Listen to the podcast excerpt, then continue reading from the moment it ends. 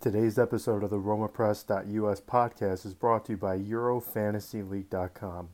For the best in online fantasy football, check out EuroFantasyLeague.com to get started and see if you have what it takes to challenge the best Serie A, Premier League, or La Liga fantasy managers. Cerca di contrastarlo Juan Jesus, il tocco di El Sharawi, cerca il colpo di tacco, attenzione Nainggolan, riesce a mantenere il possesso di palla sulla destra verso Bruno Perez, avanza Samir davanti a lui, ancora Bruno Perez cerca spazio, il tocco arretrato e per Strootman, lancio in area di rigore per Nainggolan, tira gol, gol!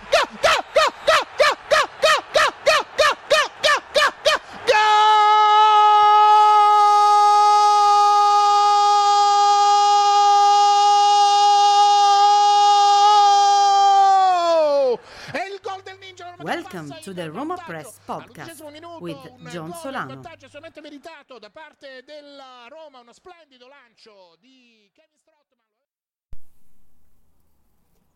Hello again. Welcome to another edition of the Roma Press podcast. I am RomaPress.us editor John Solano, and we are now under 24 hours away from the showdown against Liverpool.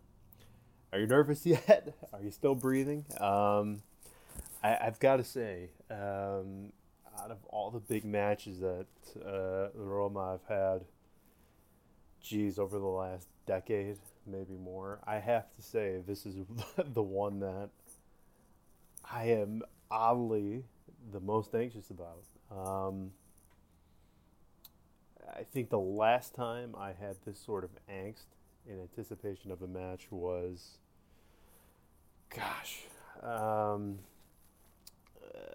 maybe against Real Madrid at the Bernabeu during Spalletti's first tenure at the club.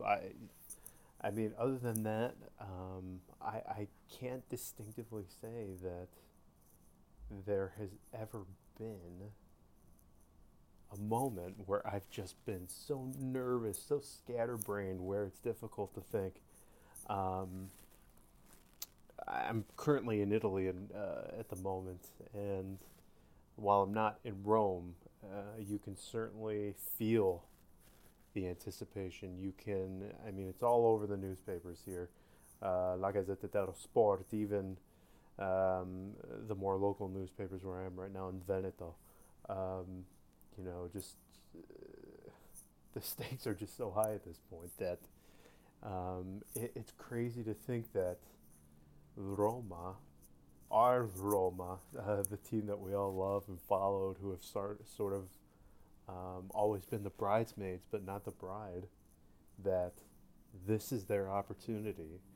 All eyes are on them. The stage is set for them. It's still taking me quite a bit of time to process that. I have to be honest. It's, you know, not something that I anticipated. I did not think, to be completely frank with you, with the state of football, with where Roma are relative, just in terms of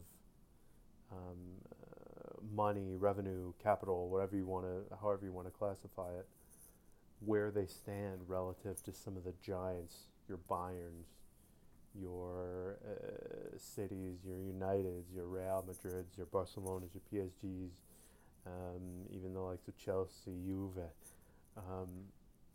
Roma are just so far off from those clubs. And to be at this point is, I've got to be honest, very, very, very gratifying. It's very surreal. So I'm trying to stay very even-keeled. I'm not trying to get ahead of myself. I'm trying to stay calm, which is very, very difficult to do. I'm very excited for tomorrow's match. Very, very excited. We're going to be joined later in the podcast by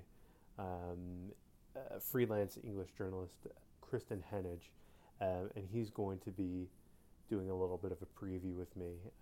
You can find him all over the place. He writes for 442, Unibet. He's appeared on CNN. And his Twitter handle is khennage, and that's Khenneage. He's a great guy. You know, he and I have We've known each other for a little bit. We've gone back and forth a number of times, but this will be his first time on the podcast. So really looking forward to his insight. Obviously, with him being based there in the UK, he's certainly going to be able to provide us with a perspective on Liverpool that, I mean, listen, we can watch all the highlights that we want, but as I've been advocating, anyone who's followed me on Twitter, I'm sure you saw the little parlay I got in with a couple of English journalists who were wrongly pontificating on Roma.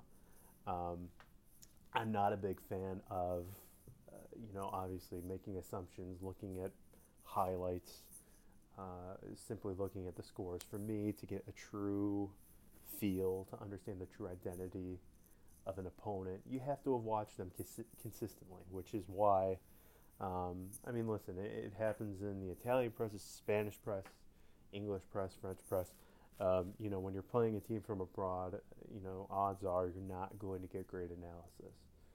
And I've seen that from Italian journalists giving an analysis on Liverpool. I've seen that with English sides giving the analysis on Roma that has been, frankly, pretty bad.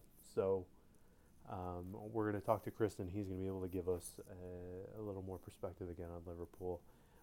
And give us his opinions on how he sees this tie sorting out. For me, just my opinion before Christian joins us here,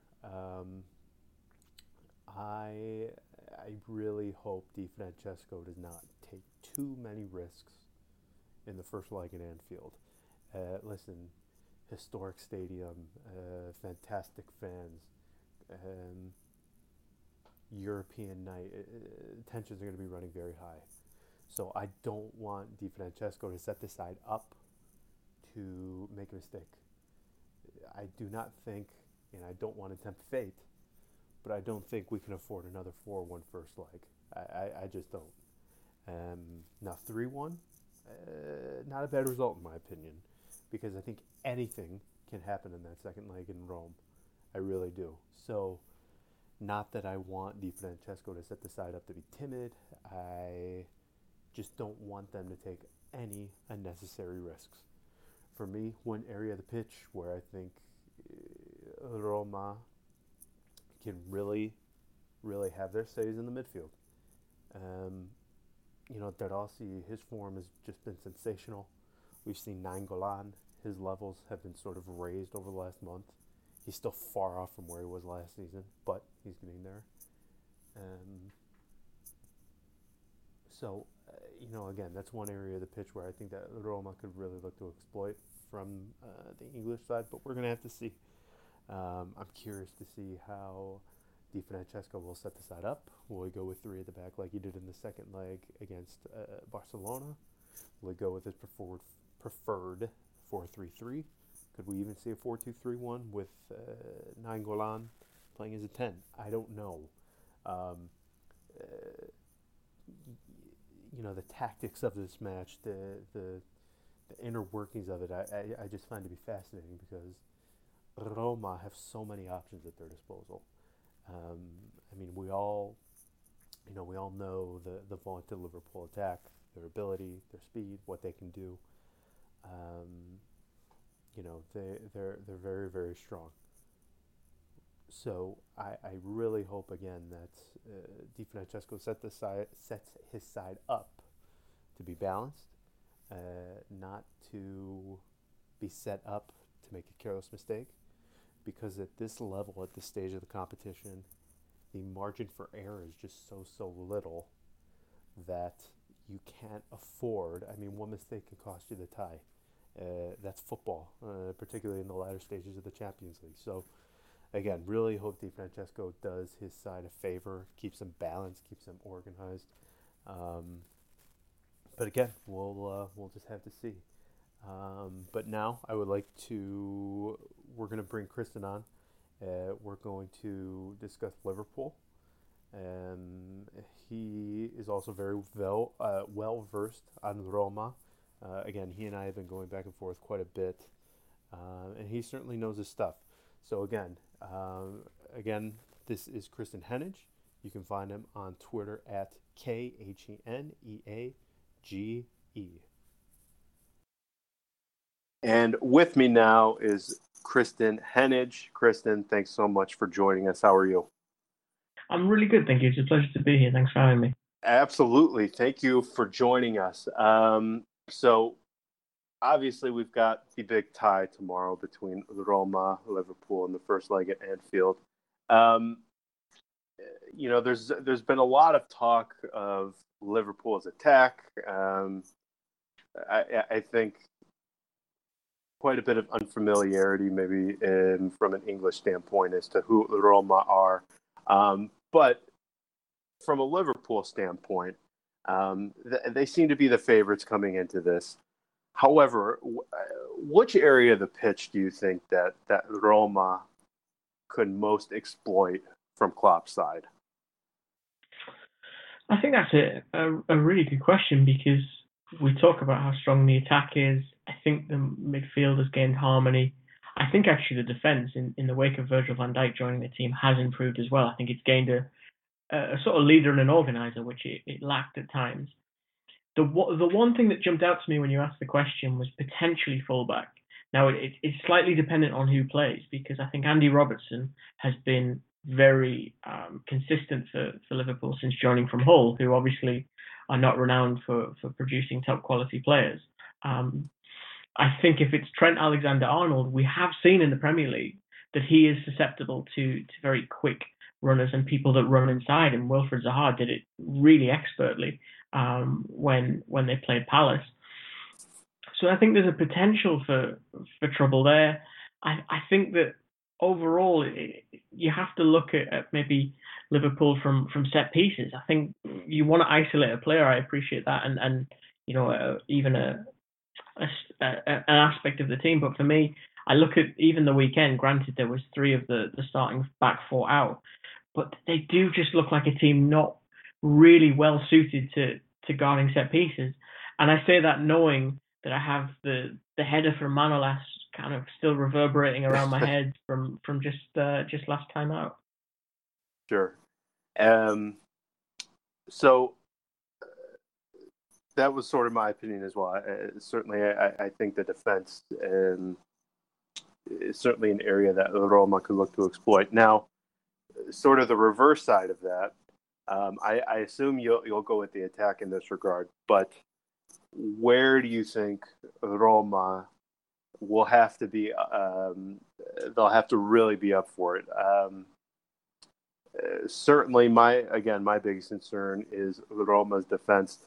Is that where you think, particularly with Liverpool's attack, where they could definitely inflict quite a bit of damage on Roma? Yeah, I think obviously you and I have spoken about Roma's weaknesses and frailties, and the fact that when teams clog up that final third, it tends to be quite detrimental to Roma.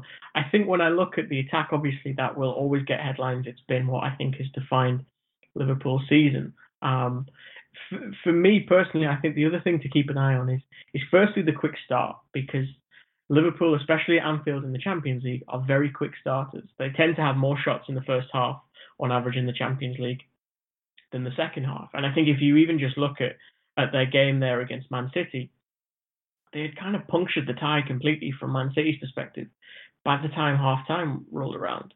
And I think at the same time, one thing that has sort of impressed me looking at those Man City games specifically, because they're kind of the biggest wins I can think of in Liverpool season, is that Alex Oxlade-Chamberlain, for all of the criticism that he received, for all of the claims of being overhyped when he moved to Liverpool for 35 million, is very good now, I think, at making those bursting runs through the middle, at timing his runs, but then also picking out the right option, whether it's a pass to Salah at the weekend against West Brom, or just finding the net himself and scoring as he did against Man City. I think that for me is something I would want to watch. I know we've talked about De Rossi, and if it's likely that he may be that holder, I would really worry about him being able to keep up with Chamberlain if he bursts through in that same way, because then he's potentially got a free run on the back line, whether it's 3-man, 4-man, whatever. And that for me would be a concern, I think, if I'm Roma. Yeah, I agree. And to sort of touch upon what you just said a moment ago, you and I were discussing at length a little bit De Rossi. We saw what Di Francesco was able to do from a tactical standpoint against Barcelona. If you were him, if you could put on his shoes, what from a tactical standpoint, how would you approach Liverpool? I know you mentioned earlier the set pieces, but if you were him, particularly in this first leg, how would you go about it? Would you want to be a little riskier, or would you sort of want to tighten things up, have a nice balance of the team, and sort of just do a little more quote-unquote damage control as to make sure in the second leg you at least give yourself an opportunity? How would you approach this first leg? Well, I've thought about this for quite a while now, because I think it does present very polarizing options.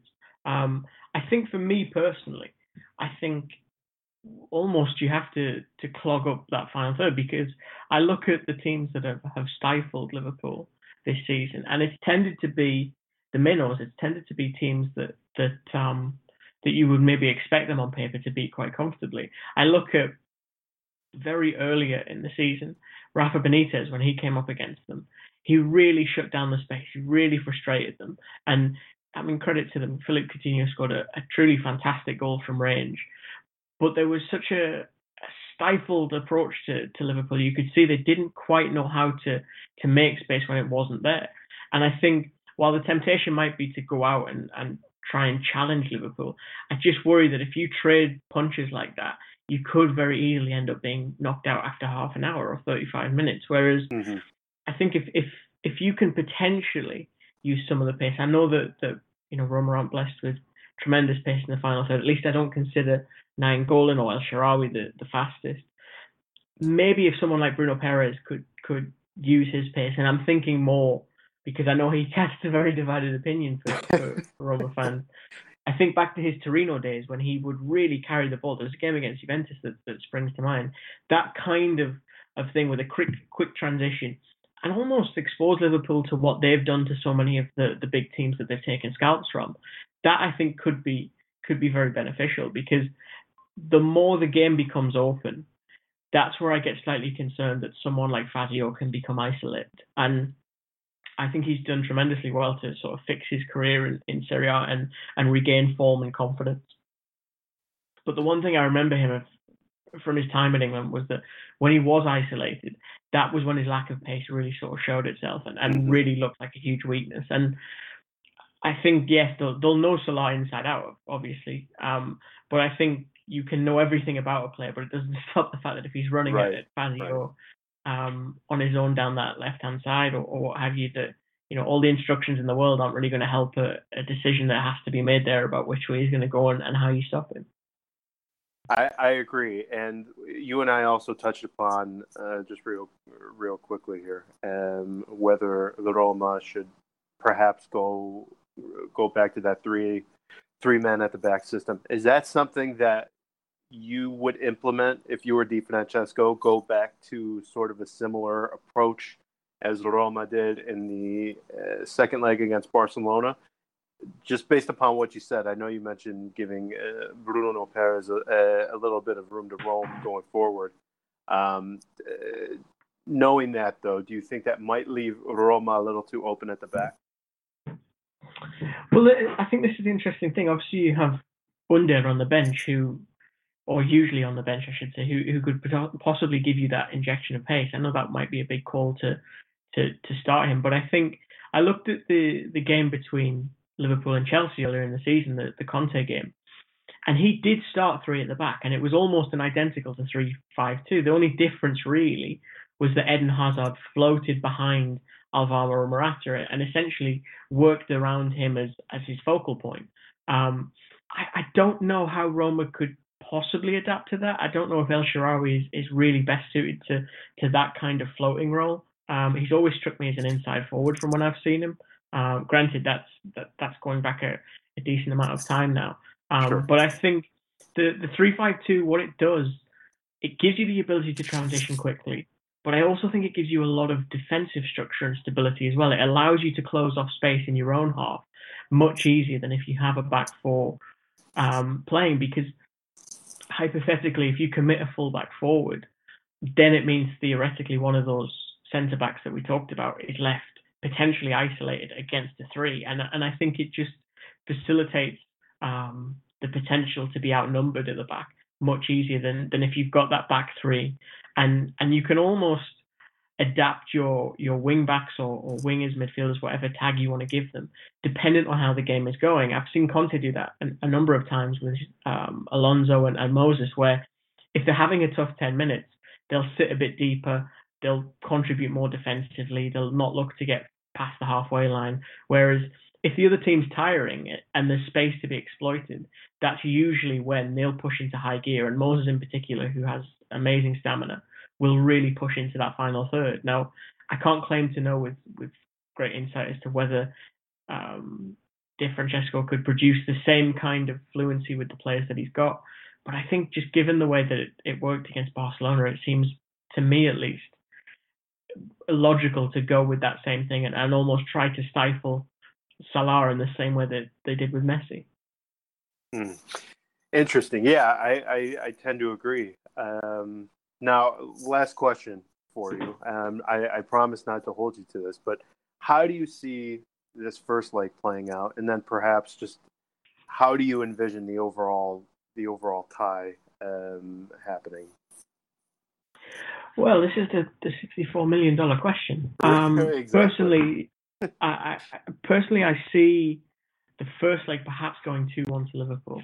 I think that they will probably start quick, but I think Roma will be more self-aware to that than Manchester City was, which sounds bizarre to say, given City had played at Anfield already and almost seen a similar kind of light switch turn on after the second half.